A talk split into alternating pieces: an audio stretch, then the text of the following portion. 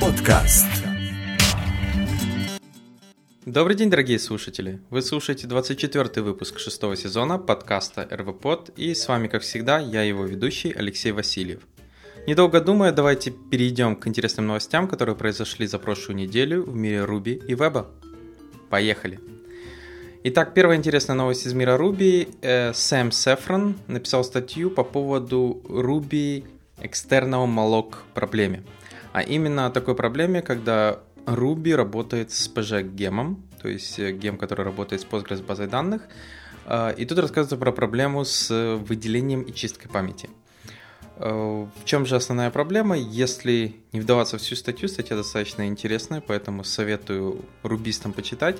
Э, он рассказывает о том, что, к сожалению, Ruby, э, точнее pg-гем, который имеет биндинг к сишной libpq библиотеке, он, к сожалению, не предоставляет полной информации для Ruby, для Garbage Collector, сколько он выделяет памяти, вот именно сишной памяти всех этих объектов.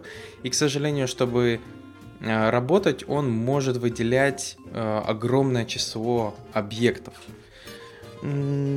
Тут, тут получается, да, он может выделить... То есть за один прогон, как у него в результатах показалось, у него эр эс эс прыгнул триста мегабайт, выделилось, без вызова операции clear для garbage коллектора. Проблема заключается в том, что в этом виноват не только Ruby, а также libpq библиотека. Проблема заключается в том, что libpq библиотеку надо добавить определенные, например, вызовы, которые будут предоставлять количество байт, выделенных именно под капотом, то есть именно в самой библиотеке, если я правильно понимаю.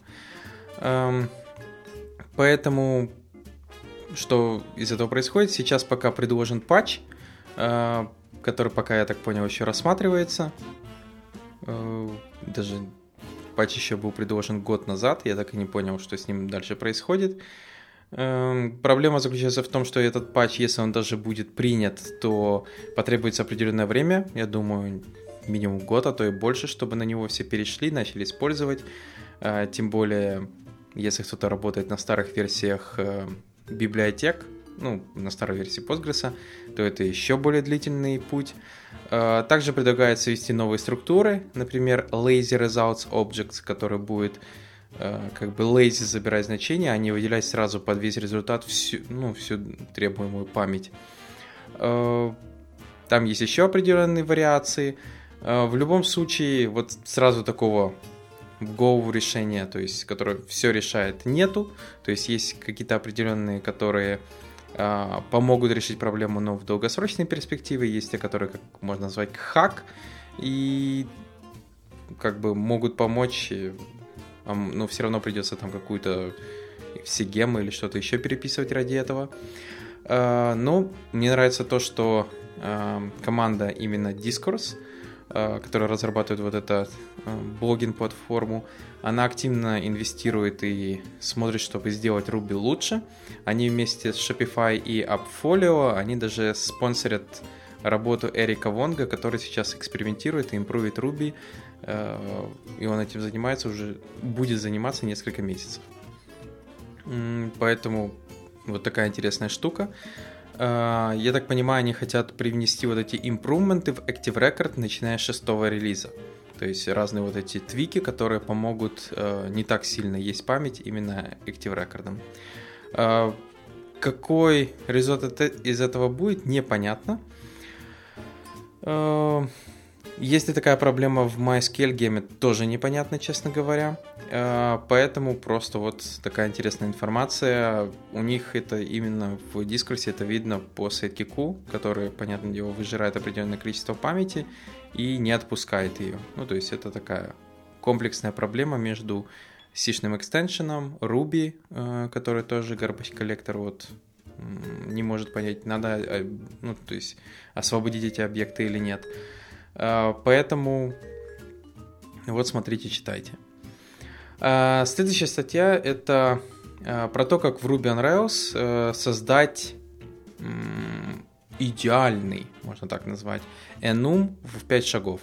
И автор рассказывает про что такое enum, в чем его, понятное дело, Active Record enum минусы. И он рассказывает вариации, как это можно улучшить. То есть, например, там, использовать не массив, а хэш. Потом использовать postgres-овый enum. Использовать для этого индекс, что как бы логично. Использовать value object, с которым будет работать enum. И вот эти все советы он как раз рассказывает и потом объединяет в ultimate solution, то есть результативное решение, в котором мы можем увидеть, что из этого получается и как выглядит решение с enum в Ruby on Rails. Ну, я скажу, нормально. Честно говоря, в Ruby on Rails еще ни разу не использовал enum как таковые. Как-то вот не приходилось использовать. В основном для этого у меня было или state машина, или что-то. Ну, state машина это не совсем enum, но вот такое. И... Или у меня просто был хэш и строковое поле, и все. То есть не было каких-то постгрессовых или других enum'ов. Ну, как-то не приходилось это использовать, не видел я особой в этом нужды. Но, возможно, у кого-то есть enum'ы, э- и они видят в этом огромный плюс. И я не буду в этом спорить, это действительно такое есть. Просто в данном случае, возможно, мне не повезло э- с задачами, и там не требовались они. И следующая статья достаточно простая, рассказывает про то, как протестировать эйч ти эм эль пять drag-and-drop, используя капибару. То есть есть разные библиотеки, которые позволяют делать drag-and-drop, например, jQuery ю ай Sortable или еще другие, и Just или ViewDraggable, Sortable.js, и их, эти библиотеки надо как-то тестировать. С помощью браузера достаточно тяжелая процедура, вам скажу, ну, именно провести тест такой штуки. И я сначала думал, статья расскажет, что же они придумали, но в реальности решение такое же, как и у меня было. Вы это делаете программно. То есть вы пишете JavaScript-код э, и запускаете его через execute script, а через капибару, и получается он сам делает др- э, drag-and-drop через этот код, а потом просто проверяете, что позиция элементов на странице изменилась. То есть, к сожалению, э, движение мышки курсором или что-то того то, тут не происходит, и как бы я понимаю автора, сам стыкался с такой проблемой, и лучшего варианта, чем просто программно двигать или делать, например, multiple выделения в ячейках типа spreadsheet, в данном случае программно это самый оптимальный вариант, чтобы не тратить на эту, я не знаю, там, уйму времени. При этом, что эй пи ай-шка это может у вас активно ломаться, что-то происходить там, если разрешение поменялось тоже, поэтому проще это делать программно. Поэтому, если у вас тоже есть подобные задачи, и вам надо делать drag-and-drop, и вы хотите делать drag-and-drop тестирование, то эта статья для вас. Хорошо, перейдем к следующим статьям из мира веб. Первое – это пять путей, как хендлить, обрабатывать форму на вашем статическом сайте, потому что статические сайты сейчас... Ну, не то что в моде, но это уже чуть ли не стандарт де-факто. Сейчас проще сделать статический сайт, использовать serverless подход для его минимальной поддержки. То есть, понятное дело, один из подходов это уже создать свой serverless обработчик формы. Но есть другие варианты, такие как Google Form, Form Keeper, Notify Form, Formspree и Form Plug. То есть автор показывает вот эти реализации, что он из себя представляет, какие у него есть минусы, э, как его можно расширять, ту или другую форму. Там, например, что Google формы можно расширить через Google App скрипты.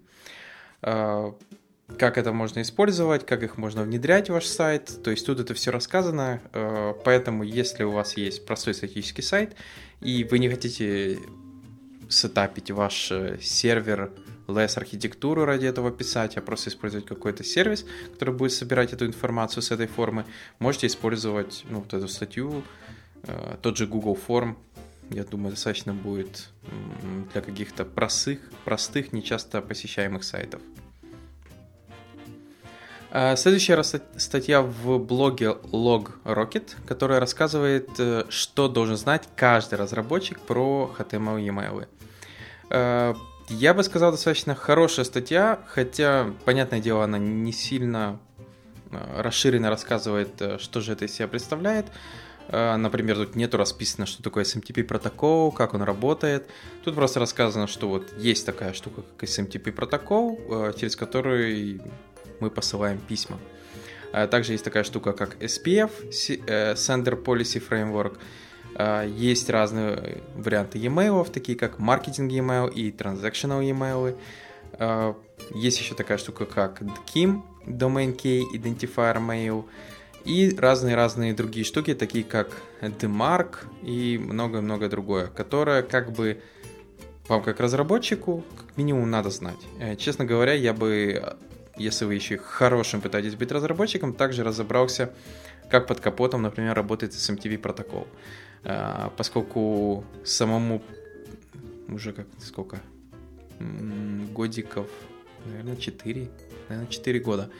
Поддерживаю сервис, который именно принимает почту, и вижу огромное количество запросов от разработчиков, возможно, в кавычках, возможно, нет, которые даже понятия не имеют, что такое эс эм ти пи протокол, как он работает, как посылается почта, э, вот эти все вещи. И, к сожалению, это немножко иногда удручает, что человек пишет вот так-то, так-то, и ты ему еще сидишь и объясняешь, что вообще-то эс эм ти пи протокол так не работает, и то, что он ожидает, не произойдет.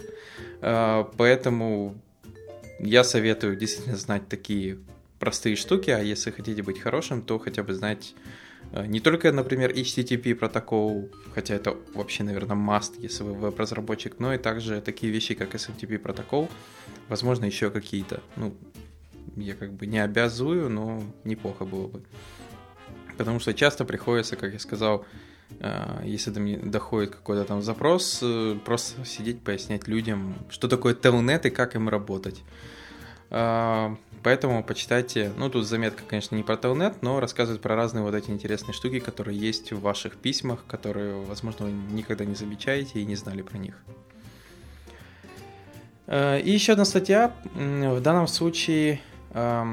как JavaScript работает, Storage Engine, которые есть в JavaScript и в браузере, и какой лучше выбрать для себя. То есть в данном случае рассказывает, статья рассказывает про все browser engine, такие как File System, Local Storage, Session Storage, Cookies, Cache, IndexedDB.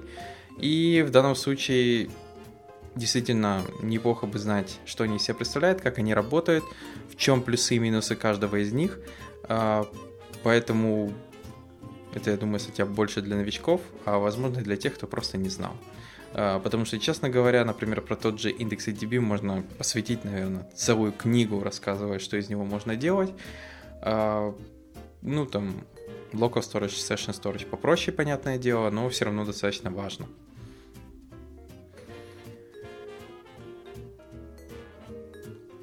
Хорошо, перейдем к следующим статьям из мира Ruby. Первая статья – это «Как использовать GraphQL с Rails». То есть в данном случае просто заметка, где используется и рассказывается, как интегрить gem GraphQL Preload и GraphQL Rails. То есть это отдельный такой, который мы добавляем в development, добавляем туда аутентификации, маунтим этот engine, который будет это все обрабатывать. Ну и дальше идет целое... рассказ, как вы дефините схему, добавляете бэтчинг, прелодинг, mutation тайпы, query тайпы и вот эту всю штуку, которая есть в GraphQL. Поэтому, если вы всегда хотели попробовать, опять же, поработать с GraphQL, и у вас есть Rails приложение, с вот этой заметки вы тоже можно начать, посмотреть, что из этого происходит, как это работает, и, ну и как, например, тестировать тот же GraphQL. Следующая штука, честно говоря, специфическая. Называется она mRuby Zest. Это Scriptable Audio джи ю ай Framework. Честно говоря, вот это все, что я могу сказать. Хотя я вот каждую неделю работаю с аудио, но я работаю через Audacity или там через Audio Hijack. Но вот... такими вещами на Ruby я не работал, особенно mRuby. Ну вот, получается, есть такой аудио-тул э, с интерфейсом, э, но при этом, получается, для скриптового языка используется mRuby. То есть, да, тут вместо кью эм эл language используется вот рубишный язык, э, интегрирован NanoVG, OpenGL рендеринг библиотека, э, и еще какие-то... А, метаданные берутся через AirTosk библиотеку. То есть, как бы, я мало с, вот таки, с такими вещами работаю, хотя, наверное, стоит по- поставить, попробовать, хотя сомневаюсь, что я на такую штуку буду записывать подкаст. А, но выглядит интересно, то есть показывает как минимум, как можно использовать mRuby, что как бы хорошая, интересная штука получается, ну, если правильно подойти.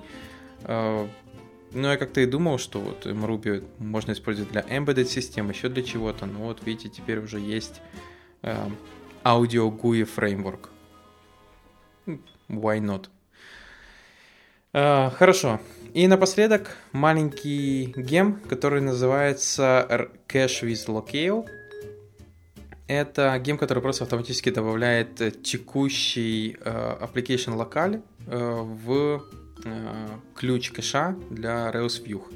То есть получается, если у вас есть приложение, в котором есть локали, uh, и я вам соболезную, потому что тяжелая работа, работать с приложением, у которого есть множество локалей, особенно если это не только Rails приложение, но еще другие приложения, не только Rails.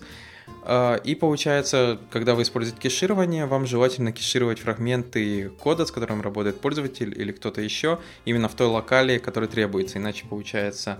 Вы кэшируете по ключу юзера, юзер переключает локаль, и у него кэш остается с английской локалью, потому что он переключил там на русскую или украинскую. В этом вот произойдет проблема, поэтому ключу надо дописывать локаль. И получается, вот автор добавил такой, можно так сказать, красивую штучку, которая получается сама, сама, то есть он royalty сделал, которая сама дописывает при использовании кеширования в ваших вьюхах э, локаль текущую, которая вот проставлена. И получается, вам этим заботиться не требуется. М-м, как минимум, хороший плюс, хотя это можно было спокойно, наверное, заменить и на какой-то helper, и выхлоп был бы тот же. Ну, вот теперь есть и такая штука. Хорошо, перейдем дальше к интересным библиотекам из мира веба. А, первая интересная библиотечка... Я бы даже не назвал это не библиотечка, это такой эксперимент. Это WebGL, Real-Time Face Tracking, который именно м- можно использовать для разных вещей. Например, создать свой э, Apple Animoji. Вот, вот эта штука, когда вы там двигаете ртом, головой, э, глазами и всем остальным, это отображается на вашем аватаре, в вашем телефоне. То же самое можно теперь сделать, используя WebGL технологию. Тут есть пример с Cartman. Вы можете кликнуть на ссылку. Называется Cool Cartman. Разрешить, понятное дело, браузеру подключиться к вашей веб-камере. И в данном случае он будет отслеживать ваше лицо, двигать головой, открывать рот. Язык еще не поддерживается. Ну и там закрывать, открывать глаза. Как это работает, я думаю, многие понимают. Все очень просто. WebGL именно для получения изображения, то есть захвата видео с вашей веб-камеры и остального. А для того, чтобы перехватить лицо и, получается, наложить его, вот именно не только лицо, но и глаза, рот, вот это все, вам требуется небольшая нейронная сеть, которая здесь используется. То есть тут есть документация, как это все работает,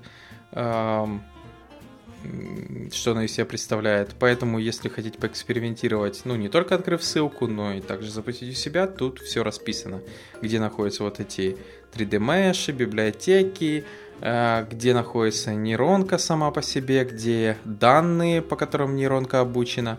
Тут это все расписано, поэтому вот берите, экспериментируйте сами, если вам требуется. Штука интересная. То есть, как бы я не назвал это полноценная библиотека, это такая демонстрация, что сегодня можно сделать с помощью JavaScript и браузера. Следующая библиотека от Netflix, называется она Polly.js. Это э, такой попугайчик, который позволяет вам записать, проиграть заново или застапить эйч ти ти пи-реквесты. Э, я так понял, основная задача использования этой библиотеки – это... интерсептор, то есть перехватчик для работы в тестах. То есть, когда вы пишете какие-либо тесты, и вам нужен что-то типа как WebMock, как это, или Fake Web, или что-то такое. То есть, вот для этого можно использовать Polly.js. Он может из себя представлять такой Fake Web-сервер, с которым вы можете как раз работать, обрабатывать. Он также умеет инжектиться, то есть на уровне браузера, если у вас JavaScript-тесты. и там это все обрабатывать. Он умеет записывать э, ваши запросы на диск э, или в Local Storage и потом их воспроизводить. То есть у него вот встроена даже такая штука, возможность, как у ви си ар, у гема для Ruby. Э, поэтому если у вас есть подобные задачи, то можете посмотреть в сторону Polly.js. Э, дальше простая простяцкая библиотека называется Flat Color Picker, который выполняет как раз задачу, я думаю, многие уже понимают, Color Picker. А в основном плюс этой библиотеки, что сделано неплохо, ну, то есть нормально, красиво, а, и при этом работает, понятное дело, ноль зависимостей, работает с любым JavaScript фреймворком, ну, получается, вообще с любым. А, никаких зависимостей, как я уже говорил, ни jQuery, ничего такого, а, просто подключайте и используйте, то есть... Выглядит достаточно неплохо, я бы сказал. И напоследок библиотечка называется Yet. Это маленькая библиотека, которая, получается, контролирует выполнение third-party скриптов на вашей странице. То есть вы можете перехватывать и блэклистить добавление ваших эйч ти эм эл-контента, таких вещей, как динамический инлайнинг скрипт-тегов или, например, когда делается document create element script. И аппендится этот скрипт. То есть в данном случае библиотека это умеет перехватывать, эм, обрабатывать, и потом она может также анлочить, э, то есть когда вам надо, наоборот, разблокировать, э, чтобы эти скрипты загрузились, то это тоже может управляться. Поэтому если у вас есть подобные требования, в основном, я думаю, это тем, у кого джи ди пи ар, вся эта штука, то можно как раз синтегрировать, синтегрировать такую библиотеку с вашим попапом, где вы говорите, вот мы хотим интеграции и все такое, и все эти скрипты в основном работают через динамическую инжекшн своих скриптов на страницу, то вы можете просто нажать Decline в таком попапе, и тогда этот скрипт по логике вещей просто заблокирует все эти инжекшены JavaScript, и будет работать только ваш, который просто прописан, прописан в эйч ти эм эл, и все. Поэтому это одна из его использований. Ну, возможно, есть еще какие-то вариации, я не уверен. А на этом у меня все. То есть библиотеки полезные кончились. Но, надеюсь, такой короткий выпуск вам пригодился. Пишите комментарии и услышите новый выпуск уже на следующей неделе. Пока!